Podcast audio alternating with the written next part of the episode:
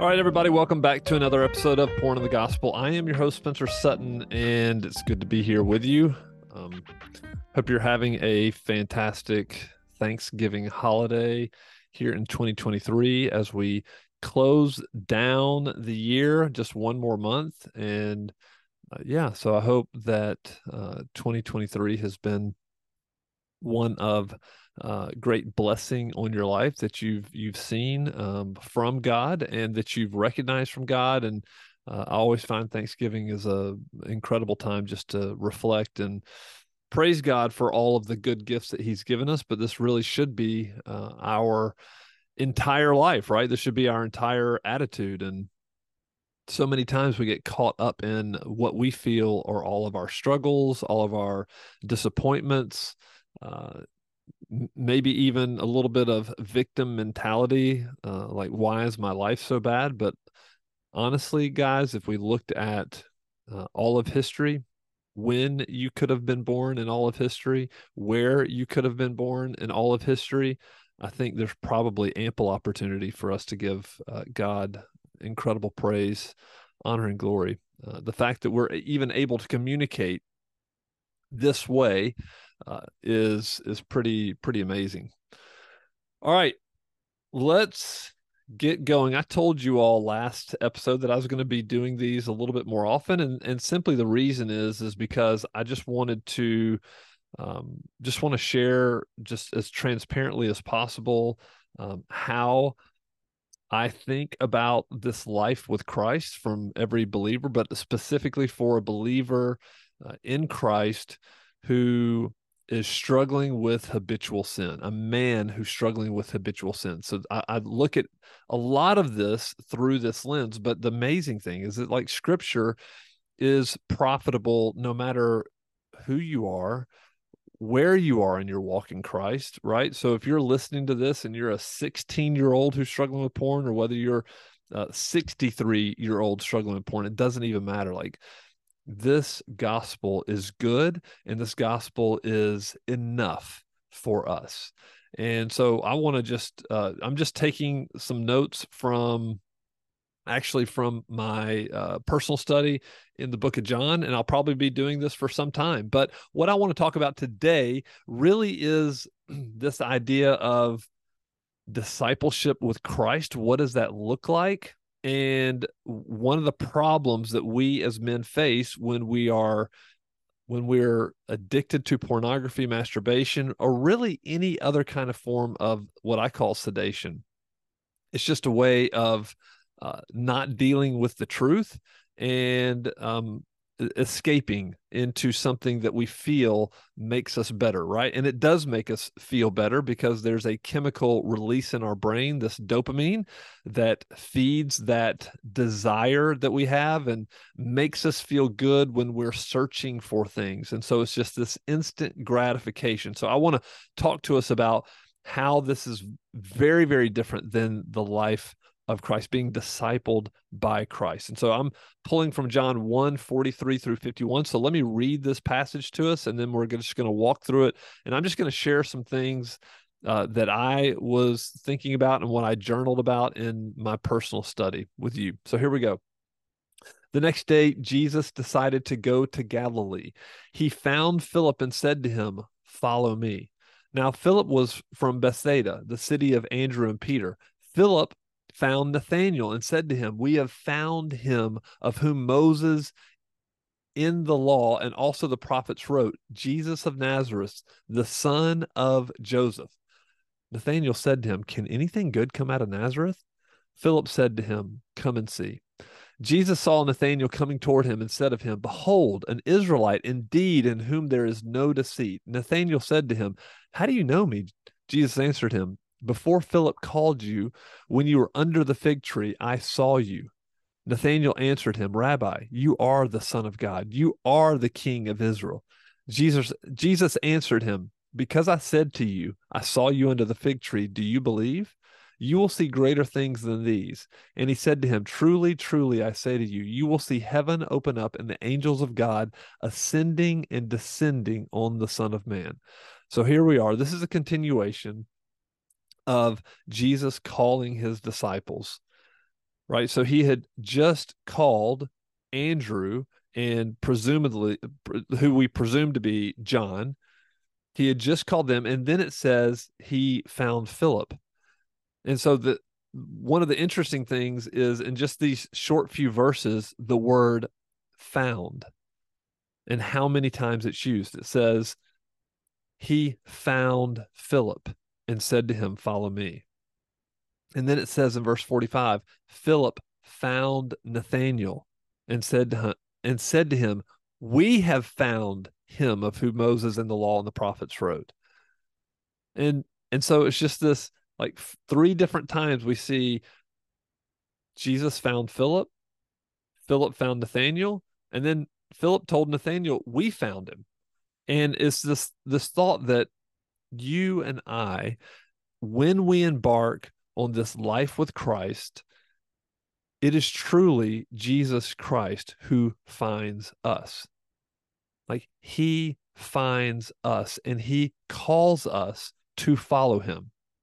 He calls us to follow him. And this made me think of uh, a famous quote by Dietrich Bonhoeffer that says, When Christ calls a man, he bids him come and die. And this is the life of a disciple it's one of following Jesus, taking up your cross, denying yourself in order to produce the life that Christ desires through you for other people. And so even though we don't know him well, we when we are found by Jesus, he invites us to come and see. So he said that in verse 39, chapter 1, verse 39. He says, Come and you will see.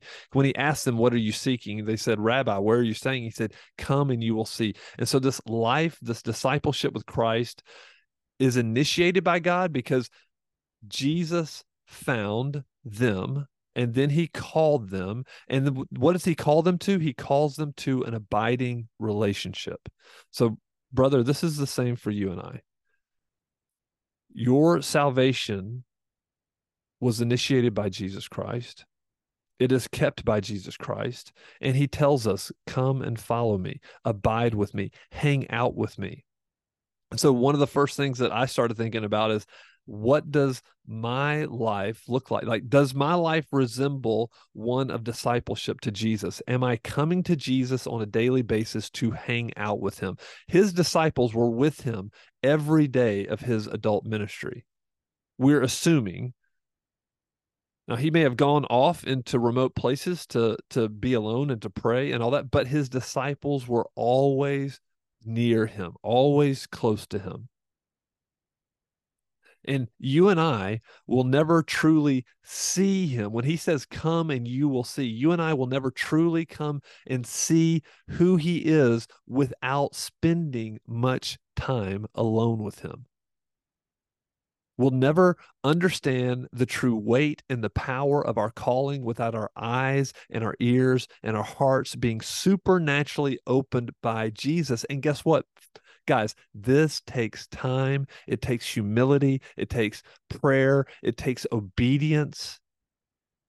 And so I, I and, and of all these, of all these things that I just mentioned, I believe humility and time are the most important. These are the things that you and I can control humility to come before the Lord on a daily basis, to say, You know best. When you call me, to be your disciple, you encourage me to spend time with you every day. You know best. So, Lord, I'm going to do that. And then give yourself time. Now, listen, there are a lot of men out there that are seeking a quick fix to their struggle with pornography and masturbation. But, brothers, let me tell you something. This comes with much time. It comes with time with the Lord. Humble prayer, listening to Jesus and doing what he asks, like the simple things that he asks. Not not some great massive like as men, a lot of times we have this incredible calling. We want to go out and start this ministry or you know, we want to preach the gospel or we want to share Christ with as many people as we can. And yet we're not even willing to do the very, very simple things that he's asked us to do. And so that takes humility to really have a heart of self examination and say, God, am I doing what you want me to do? And this is what I was wrestling with as I studied this. I'm just wrestling. Lord, am I being obedient to the simple things? Am I being obedient in the things that I listen to? And this could be music, this could be podcasts, this could be um, books, this could be other people. Lord, are there things that the simple things that I could remove, the movies that I watch, the TV shows that I watch, how much time I spend on social media? Like being found by Jesus and delivered from a life of eternal damnation is a free gift of grace. Like this is all of God. He finds, He rescues us, He delivers us. However, this new identity as God's child carries with it a great responsibility. It's a call to both die to ourselves and to truly live. In verse 51, it's a kind of a strange verse. And he said to him, Truly, truly, I say to you, you will see heaven opened up and the angels of God ascending and descending on the Son of Man. And I was reading a commentary, and he he explained that this was um, it points back to Jacob having his dream when he slept on the rock. He he laid his head down and had this dream and he saw angels ascending and descending on a ladder from heaven to earth. And so this commentator was like this is jesus is the true ladder who brings us to god. Jesus is the ladder sent from heaven to bring us safely home. This is what jesus meant. He he meant he's going to be the ladder that connects us to heaven to god so I was just thinking about all of this in relation to like true discipleship with Jesus. What does it look like? What does it mean for the man of God? And and then this life of um, sexual uh, struggle, sexual compulsion, like th- these these impulses that we have. Like this is one of the biggest things that men struggle with are just these these cravings that they have for pornography, for uh, sexual sin. and truly, we know if you've been doing it every single day or if you've been doing it every other day or if you've been doing it once a week or twice a week or whatever you it gets to become a habit for you. And guess what? Your brain chemistry works against you in this. And so we do we do know that not every man who is found by Jesus and who experiences salvation from eternal damnation walks in true freedom. Like I was just thinking about myself. I walked as a slave to sin for many years. And I I looking back, I believe I was afraid to die to myself or die to these things. I was holding on to certain sins and I was just fearful of giving up my drug of choice that drug of choice medicated me. Like when I was down, when I was feeling discouraged, when I was lonely, when I was afraid, when I was sad, I always had with me a drug ready to lift me up. And this is what pornography does. This is what the dopamine does in our brain. It is the feel good drug, the gotta have it drug. And and brothers, let me tell you, it's not just pornography. Like we are in a dopamine rich culture. Dopamine producing rich culture. Everything from our cell phones to social media to online gambling to food. Anything can serve to medicate us. Alcohol drugs pills marijuana. Like whatever we're holding on to to medicate us. This is this is the thing we have to make a decision. Are we willing to give that up for a life of true discipleship with Christ? And i think a lot of times we say yes. Yes i I, I do want to I, I want to do this, but there's a lot of anxiety that comes with giving up our drug of choice. And so I started reading a book a couple weeks ago called Dopamine Nation. Uh, it's uh, from everything I can tell, it's a secular book uh, written written by a, a, lady named Anna Lembke, but I highly recommend it. Learning a lot, and guys, I, I've I think I've always said, and I hope you know that some of you are doing this i would become a student of this whole issue that you struggle with and understanding your brain chemistry is definitely one of those things. Uh, I, I, have this course naturalpornkiller.com and it's a free course you can take. I do have a whole section on pornography in your brain and i'm pulling that from some great resources uh, there's a website and a book called uh, Your Brain on Porn, I believe is what it's called. There's other books written from even from a Christian's perspective that that talks about pornography in the brain. But there's no doubt, like this is an issue, and so understanding this will help you like step back and go, okay, what is happening to me? What is happening to me? But I want to read you an excerpt because the challenge is is once pornography once we decide hey it's no longer pornography for me and the lord brings you into freedom the danger is is that we exchange it for some other form of um, dopamine fix some other form of addiction. And it's that's called cross addiction or i like to call cross sedation. I'm just exchanging pornography for what? For alcohol or food or or marijuana, whatever the case is. So I'm going to read you an excerpt um, that I that I read right after I did my study in the morning. She says this in today's dopamine rich ecosystem, we we've all become primed for immediate gratification. Now, guys, I'm going to pause here this is what pornography is. It's immediate gratification. It's i want something now. I want to feel good now. I don't want to wait until later. I don't want to do the hard work if you're married. I don't want to do the hard work of building intimacy with my wife and and and wrestling through our issues. It's easier for me to go to pornography. It's instant gratification. So she she goes on we want to buy something and the next day it shows up on our doorstep. We want to know something and the next second the answer appears on our screen. Are we losing the knack of puzzling things out or being frustrated while we search for the answer or having to wait for the things that we want?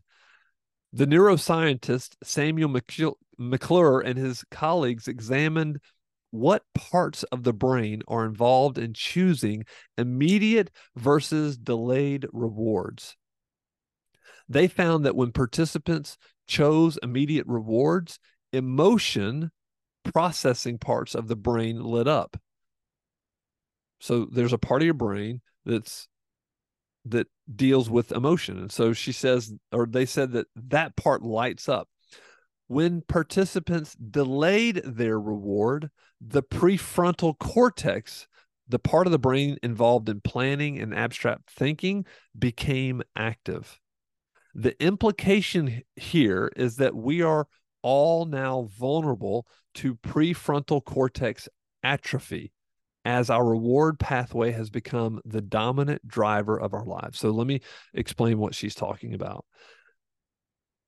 When you and I go back and back and back to this dopamine sedation form with pornography and masturbation, when we go back and back, we are our, our our the part of our brain that thinks critically, that makes decisions, um, that that can look forward to reward and say, you know what, I'm going to discipline myself now because I know that the reward coming is greater.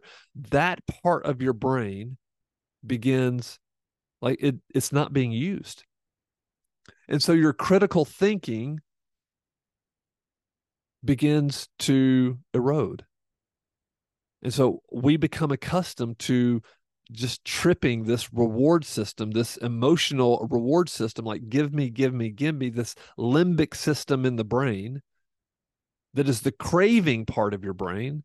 So the prefrontal cortex helps you stop and slow down and think for a bit But when you feed your um, your limbic system so much dopamine, you become so accustomed to it, you lose the ability to think about long term rewards.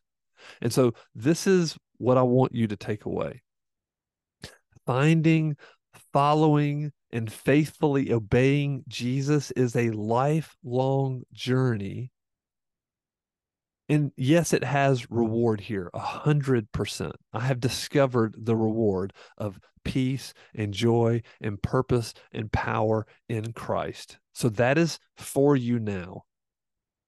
But also, the greatest reward is delayed to the life to come. And so, when we make most of our decisions based on instant gratification and not long term reward, we lose more and more the ability to think into the future. How do your dopamine how do your dopamine brain dumps impact your eternal perspective? I can promise you that it impacts it greatly. And so, going back to Jesus calling his disciples, when he called them, he didn't call them to a life of instant gratification. He called them to a lifelong journey of learning. And as far advanced as Paul was in his life with Christ, he still said, I don't think that I've obtained it. Like I'm forgetting what is behind, both good and bad, and I'm striving and straining forward. I'm going to fight the good fight of faith. I'm going to keep going. I'm I'm like an athlete running his race and I'm going to run it with endurance. I'm going to discipline my body. Guys, just think about the analogy of working out. Like nobody goes to the gym and can truly expect to see results in day 1. But do you know what's more rewarding than 12 months of working out at the gym and eating healthy, you know what's more rewarding? It's eating horribly because it's instant gratification. It's immediate gratification. And this is why here we come on to into the year 2024. This is why so many men and women will set goals or or at least talk about goals or hardly anybody writes them down but they may think about them. They may say, Yes, I'm going to change. And so they keep this dialogue inside themselves because they truly know that, that they probably will not follow through with it. And the gyms are filled in January and they start to thin out in February. And by March, they're empty. And the people that you see in the gym are the same people that have been there year after year after year. Like my discipleship with Christ of spending time with I'll never ever ever reach full maturity until I see him face to face.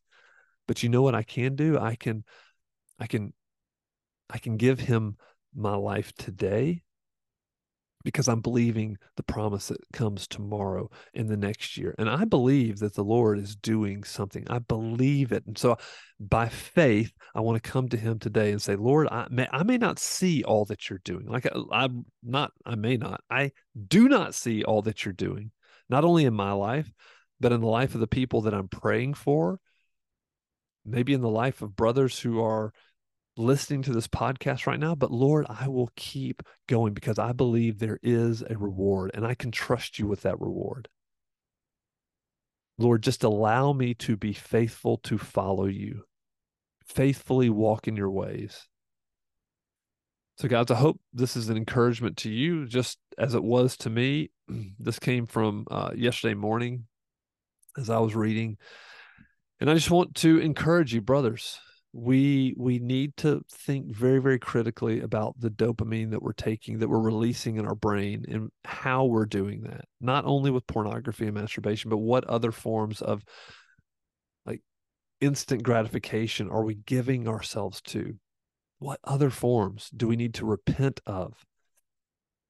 Uh, in this book uh, anna lembke uh, she mentions this this like she, there's this self binding. So there's this idea of self binding, which you can do. Self binding is, hey, I'm going to put physical limits between myself and my ability to get at something right so uh, a, a, form of self-binding may be and you may have blockers on your phone or whatever the case is you may have you may have your spouse or your accountability partner have to enter in passwords to download an app i've you know i've heard everything which is which is great she but she even talks about this uh, i think it's called k-safe which is like a kitchen safe and it's a clear impenetrable hard plastic. You can open it up you can put things in it and a lot of people put food or they put their phones in it or they put something and they set a timer and that timer can be uh you know two hours or that timer could be two days. I read one lady i looked at the i just pulled some up on amazon because i was like this is a great idea pulled some up on amazon i saw one lady had put um, she put her Ambien in there because she realized she was becoming addicted to using Ambien to sleep at night. But what if your phone? What if your phone is your biggest struggle? And so, what if you locked up your phone and set it for however long that evening that you thought before you go to bed, or locked it up until the morning?